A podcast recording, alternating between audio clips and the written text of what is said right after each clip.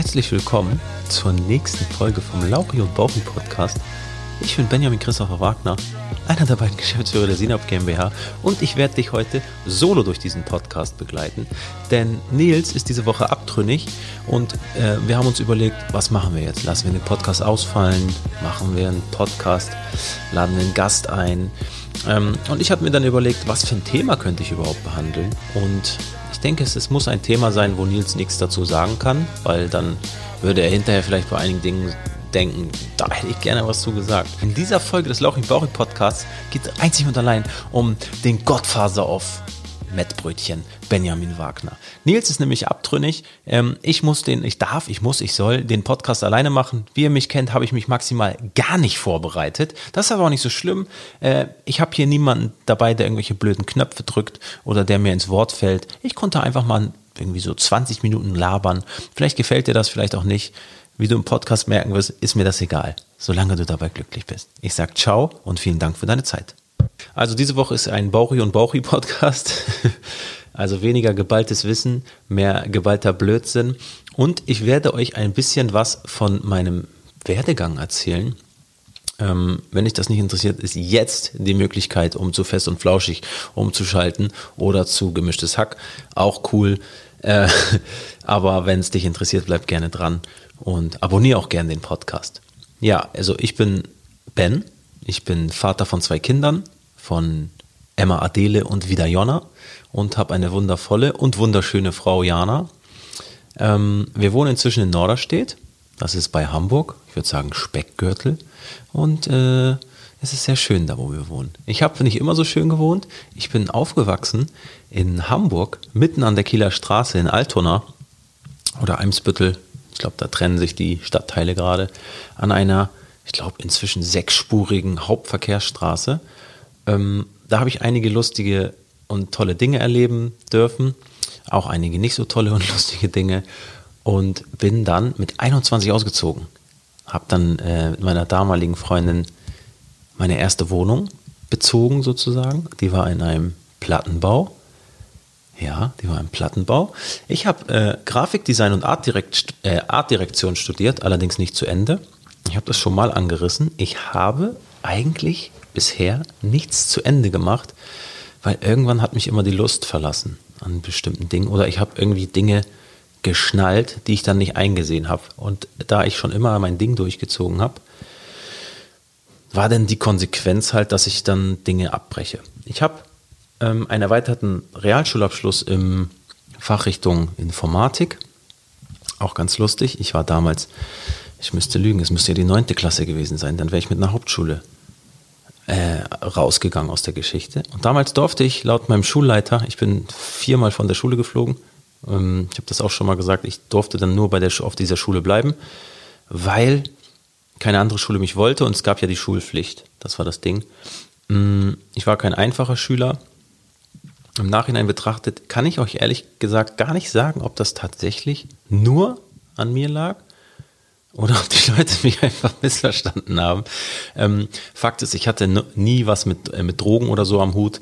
Ich habe das erste Mal gekifft mit, ich müsste jetzt lügen, mit 26, 27 äh, zum, mit meiner Frau jetzt, Jana. Die hat, also seit der, ging, seit der ging alles bergab. Also nur dazu, ich bin einmal von der Schule geflogen, weil ich angeblich mit Gras gedealt habe. War nie der Fall. Ähm, keine Ahnung, was da los war. Ich habe auch einmal jemanden verprügelt, den ich wirklich Hand aufs Herz niemals verprügelt habe. Also ich war an dem Tag nicht mehr in der Schule, aber spielt keine Rolle. Ähm, ich bin dann halt nicht von der Schule geflogen. Dann haben die halt gewartet, bis ich in der neunten Klasse durch war. Ähm, ich war jemand, der hat oft geschwänzt und so. Ich weiß, um ehrlich zu sein, gar nicht. Ich hatte, ein paar Mal bin ich nicht zur Schule gegangen, weil mich jemand verprügeln wollte. Mit einem von den beiden äh, möchte ich ein Geschäft zusammen aufbauen jetzt, also in der heutigen Zeit sozusagen. Wir wollen vermutlich zusammen, werden wir einen Burgerladen, nein, nee, ich will jetzt gar nicht sagen, wir werden einen Burgerladen aufmachen. Wenn ich, wenn ich das sage, dann ist es ja so, aber ähm, wir sind in der Planung und schauen gerade, ob das für uns überhaupt was ist und ich überlege, ob ich das überhaupt leisten kann. Ähm, ja, das war der eine Grund und ansonsten habe ich relativ oft geschwänzt und bin einfach spazieren gegangen. Keine Ahnung warum, hatte, kein, hatte keinen direkten Sinn, war auf jeden Fall nicht so gut für meine schulischen Noten. Aber ähm, was viel wichtiger ist, ich bin dann, wollte ja die Klasse wiederholen bzw. weitermachen und es war so, dass ich laut der Definition des Schulleiters zu gut war zum Wiederholen und zu schlecht war, um weiterzumachen. Ähm, bin dann auf die Ganztagsschule St. Pauli gekommen, mitten auf der Reeperbahn, also wirklich mitten, mitten auf der Reeperbahn. Mehr geht eigentlich gar nicht. Und ja, da war ich dann den ersten Tag als einer der wenigen Deutschen. Hm, gedacht, ich kriege jetzt richtig was vor die Kauleiste. War aber überhaupt nicht so. Es war derbe entspannt, weil die Leute, die da halt zur Schule gegangen sind, wirklich einfach dankbar sind dafür, dass sie dort etwas haben, wo sie rauskommen aus der Umgebung, in der sie sich gerade befinden. Und ähm, habe dann da fertig gemacht, habe auch einen relativ guten Realschulabschluss gemacht. Ich glaube, irgendwann mit 1,7 oder so oder 1,4, ich weiß es nicht, auf jeden Fall gut. Ähm, und damit habe ich mich dann auf dem Wirtschaftsgymnasium St. Pauli beworben. Habe dann relativ schnell gemerkt, dass ich da überhaupt keinen Turn drauf habe. Habe da aber einen meiner besten Freunde kennengelernt, Neil, der inzwischen bei uns arbeitet als Amazon-Profi. Ähm, der uns übrigens oder mir übrigens mein Startkapital für Sinop geliehen hat. Das war damals all sein Erspartes. Ich habe ihn angeguckt und gesagt, ich brauche Kohle. Er sagt, wie viel? Ich sage, alles. Weil er hatte mir ein paar Wochen vorher gesagt, dass er, Digga, heftig, ich habe voll so und so viel Geld gespart und ich bin voll stolz und so. Und ja, ein paar Wochen später habe ich angerufen und gesagt, ich brauche das. Dann hat er mir das alles gegeben. Ähm, ja, war ein gutes Invest, würde ich sagen. Also für uns beide, für ihn und für mich. So, da habe ich aber relativ schnell gemerkt, dass ich da einfach gar keinen Turn drauf habe. Habe dann parallel angefangen, in einer Druckerei zu arbeiten und habe mich eingeschrieben, um dann ähm, ja, Kreativität zu studieren, sozusagen, als also Artdirektion in der Kunstschule Alsterdam oder an der oder auf der Kunstschule Alsterdam. Ähm, das hat sehr viel Geld gekostet jeden Monat, was ich komplett selber aus meiner eigenen Tasche bezahlt habe, entgegen dem, dass viele andere Leute schon vorgespart hatten oder das von ihren Eltern finanziert bekommen haben. Habe ich dann aber irgendwann gemerkt, dass einfach jeder da seinen Abschluss macht. Also das nachher ist das gar nichts Besonderes. So, und deswegen, da habe ich dann irgendwann die Lust verloren, bin weniger hingegangen, habe ähm, zwischenzeitlich angefangen, Football zu studieren auf Lehramt, nein, zu spielen. Ähm, bin da durch jede Liga durchgetingelt, von der fünften bis in die erste Bundesliga. Ähm, würde sagen, ich war so gutes Mittelfeld, war jetzt nicht der schlechteste, aber auch nicht der beste. Äh, war sehr fleißig beim Training und so, habe da auch ganz viel gelernt über Fitness, Sport und Attitude und das hat mich sehr geprägt in meinem Leben. Ich habe eigentlich immer gedacht, ich werde irgendwann, wenn ich Kinder habe, also ich habe ja jetzt in Anführungszeichen, was das Footballspielen angeht, leider zwei Töchter. Ähm, also aus damaligen Blickwinkel leider zwei Töchter. Die werde ich ja nicht zum Football bringen können. Aus jetzigen Blickwinkel ähm, zum Glück. Äh, aber alleine diese ganze Teamgeschichte und sich unterzuordnen und dass man das zu tun hat, was man halt zu tun hat, die Aufgabe zu machen, dass man ein kleines Rädchen ist, in dem Fall, was funktionieren muss, damit alle anderen Rädchen auch funktionieren, hat mir, mir sehr geholfen. Ich bin ja schon immer recht auffällig gewesen früher. Ähm, ja, das war so der, der Werdegang. Äh, warum erzähle ich euch das? Und weil das ganz wichtig ist für Sinop, denn als ich Football gespielt habe, äh, bei den Hamburg Blue Devils, ein sehr traditionsträchtiger Verein äh, mal gewesen, ähm, dort hatten wir einen Sponsor und dieser Sponsor hat uns, das war ein, ein, ein, eine, eine Firma für Sportnahrung auch, also daraus resultierte dann später die Blackline oder dem gehörte die Blackline damals und ähm, den habe ich mal äh, aufgrund einer äh, Beratung, die, die wir im, ja, in, in, in, in, in unserem Sponsoring drin hatten sozusagen, ähm, habe ich den mal treffen dürfen, mich mit ihm unterhalten und am Ende hat er mir seine Visitenkarte gegeben. Und da ich schon immer ein großes Maul hatte, habe ich ihn dann gefragt, warum ein so erfolgreicher Mensch wie er mit so einer geilen Firma so eine hässlichen Visitenkarten hat. Und dann war er erstmal ein bisschen verwundert, warum ich so mit ihm spreche und hat aber dann gefragt, sag mal, wie kommst du denn darauf? Wie kannst du denn sowas sagen überhaupt? Und dann habe ich gesagt, ich studiere den Kram seit, ich weiß jetzt nicht mehr, seit vier Semestern. Ich habe da ein Auge für, würde ich sagen. Und dann meinte er, weißt du was, ich suche einen Grafiker, hast, hast du nicht Bock? dann habe ich gesagt, ja, mache ich. Und dann habe ich während meines, neben meines Studiums, habe ich dann dort angefangen zu arbeiten. Ging dann, wurde dann immer mehr, immer mehr, immer mehr, so dass ich nur noch da gearbeitet habe. Erstmal als Grafiker. Dann habe ich auch ähm, die Infrastruktur dort drinne neu aufgebaut. Also durfte ich dabei helfen, die neu aufzubauen. Ich hatte ja nichts zu sagen und habe mich dann langsam sozusagen, ja nicht hochgearbeitet, das war ja nicht das war ja nicht mein Ansporn, sondern es wurde immer mehr, immer mehr, immer mehr. Dann ging, durfte ich ja die Messen planen, die FIBO, habe dann die ganzen Stände gemacht, alles alleine. Habe das alles bestellt, in Auftrag gegeben. Auch da habe ich immer, wie, wie ihr in, letzten, in der letzten Folge schon gehört habt, äh, viel zu viel Zeit mir gelassen, so dass wir teilweise auf der Messe schon noch kleben mussten und so. Aber es hat immer alles geklappt. Ähm, auf jeden Fall habe ich dann dadurch, durch die Tatsache, dass ich die Messen planen durfte, hat dann derjenige, der, der Chef damals auch gemerkt, ach krass, der kann ja recht gut Englisch, der kommt gut bei den Leuten an, der ist nicht blöd, auf den kann man zählen, der pennt auch mal zu dritt in so einem Klappbett, das ist ein cooler Typ. Dann bin ich langsam in den Vertrieb gekommen, immer weiter, habe dann die komplette Vertriebssoftware aufgesetzt, ähm, mit all den Schnittstellen und den ganzen Kram. Webshop-Anbindung, Amazon-Anbindung, pipapo. Ach so, habe ganz vergessen. Zwischen, nach der Schule habe ich meinen technischen Assistent für Informatik gemacht. Das ist eine schulische Ausbildung zum Informatiker. Äh, Fachrichtung Netzwerktechnik ist das so. Ähm, da lernt man so ein bisschen Programmieren, wie Netzwerk, also Topo Topografie oder Topologie von Netzwerken, wie das alles funktioniert. Und da ich vorher schon mich recht intensiv mit diesen ganzen Themen beschäftigt habe, war ich auch ganz, ganz lange ähm, ja wirklich, weiß nicht, ob ich süchtig war damals, aber weil ich ganz, ganz viel Computerspiele gespielt habe. Tactical Ops, das war damals ein Abkömmling, Abkömmling von Unreal Tournament. Ähm, ja, das ist aber schon lange her. Ähm, genau, dann habe ich dort angefangen, immer weiter mich hochzuarbeiten, hochzuarbeiten, hochzuarbeiten und irgendwann, da waren wir schon recht etabliert oder da waren wir schon recht erfolgreich mit dem, was wir gemacht haben, lass, uns lass mich das mal so sagen, kam dann ein Herr Eifler auf den Plan. So, der wurde dann immer größer und immer größer und immer größer. Und irgendwann ähm, brauchten wir eine, eine Lösung für ein Problem, welches wir hatten. Ähm, es hatte was mit, mit, mit Geld, also mit Liquidität zu tun, mit Lagerkapazitäten, mit, mit offenen Rechnungen und pipapo. Zu viel möchte ich und darf ich auch hier an dieser Stelle nicht sagen, weil das Betriebsgeheimnis oder betriebsinterner sind einer anderen Firma. Die gibt es zwar heute nicht mehr, aber das geht trotzdem niemandem im Detail etwas an. Auf jeden Fall war meine damalige Idee, wir könnten alle unsere Probleme lösen, wenn wir uns von einem bestimmten Produkt lösen. Dieses Produkt lief damals sehr gut, hat aber sehr viel, äh, sehr viel Liquidität geschluckt, sehr viel Arbeit gemacht, sehr viel Lagerkapazität, bei sehr wenig Marge. Und da schien mir nichts logischer als das Produkt an denjenigen zu lizenzieren oder zu verlizenzieren, der eh damit die meiste Kohle in Deutschland macht. Und das war Nils. Und das war so der erste Moment, wo ich wirklich losgelöst von den er kauft bei uns und wir liefern im Moment ähm, mit Nils zusammengearbeitet habe. Ich, ähm, ja, der Deal ging dann relativ flott und ich habe damals schon immer gedacht, krass, was für ein heftiger Typ der ist.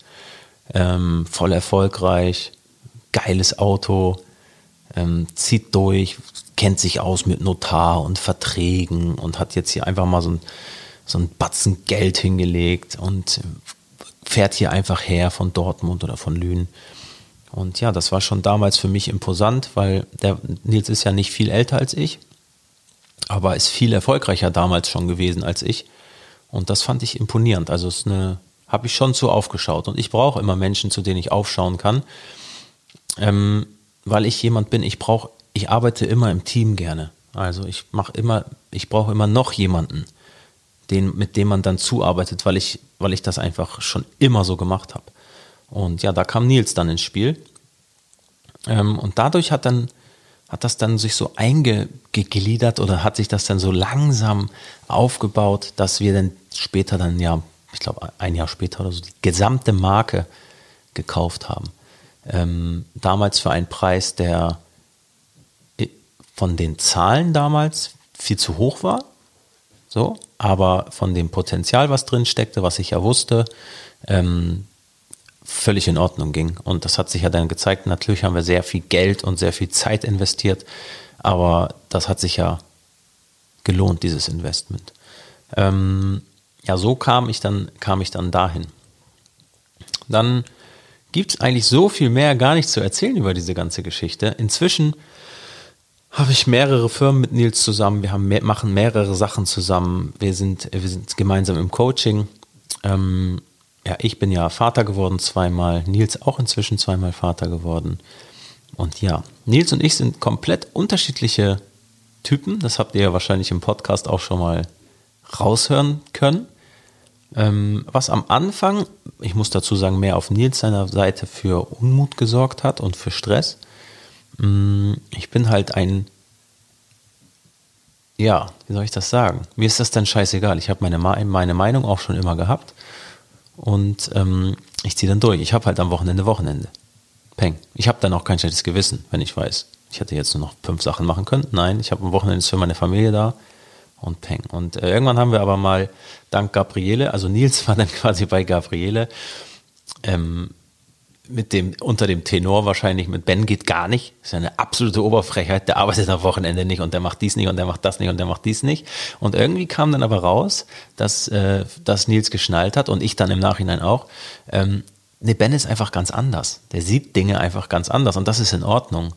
Ähm, weil ich ja auch nicht ihn in Anführungszeichen verurteile für Dinge, die er anders sieht. Und das ist halt ein, eine ganz wichtige Erkenntnis ähm, für mich gewesen auch, dass jeder Mensch einen eigenen Blickwinkel auf Dinge hat und dass ähm, die eigenen Blickwinkel ja trotzdem deswegen richtig sein können.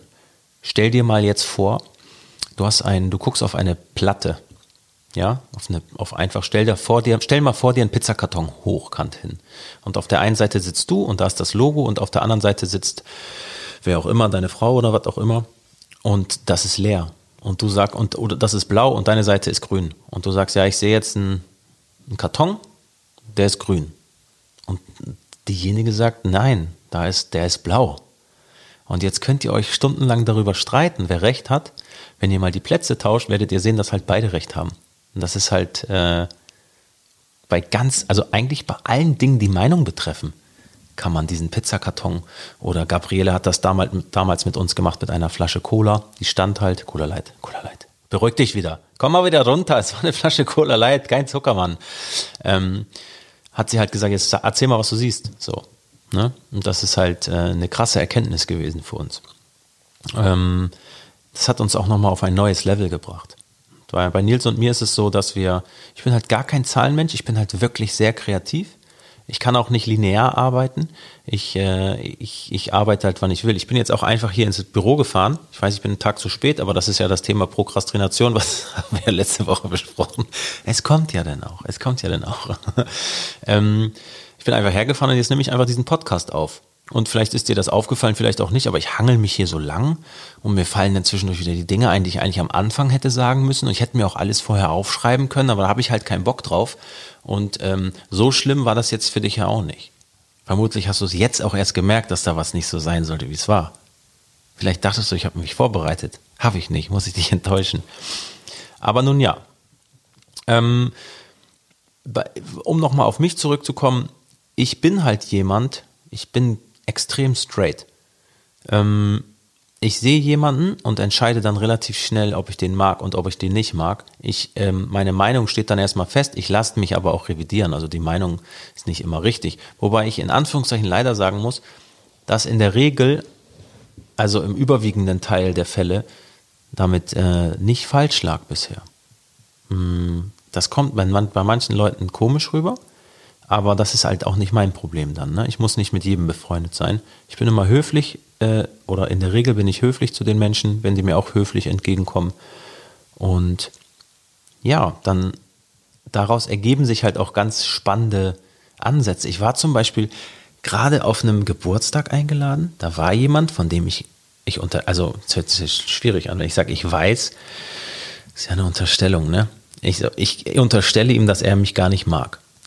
So, und dann setzt er sich irgendwann zu mir hin und sagt, Ben, wir sind doch Freunde. Also komm, Ben, wir sind doch Freunde. Und ich sage, nein, wir sind überhaupt keine Freunde. Also ich sage, du sei mir nicht böse, das ist auch überhaupt nicht schlimm. Wir müssen gar nicht befreundet sein. Wir haben halt denselben Freund oder denselben Bekannten, aber wir sind doch keine Freunde. Und dann sagte derjenige zu mir, hör mal, wenn du mich anrufst und mich darum bittest, äh, bei dir rumzukommen, dann komme ich doch auch sofort.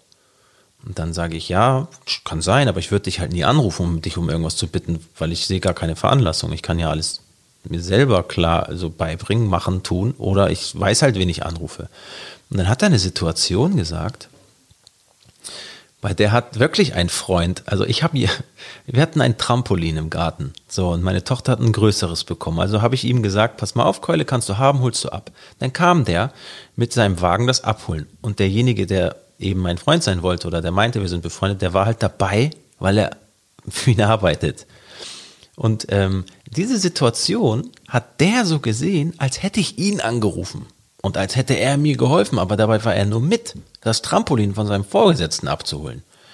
Und äh, während des Gesprächs habe ich so gemerkt, ich könnte ja jetzt da total gegenklatschen, aber seine Wahrnehmung sagt ihn scheinbar, dass ich ihn angerufen habe oder dass, ja, dass, dass ich auf ihn angewiesen war. Und wenn es ihn glücklich macht, dann, ja, dann kann man es so stehen lassen. Ich habe aber versucht, ihm mitzuteilen, dass man nicht mit jedem befreundet sein muss.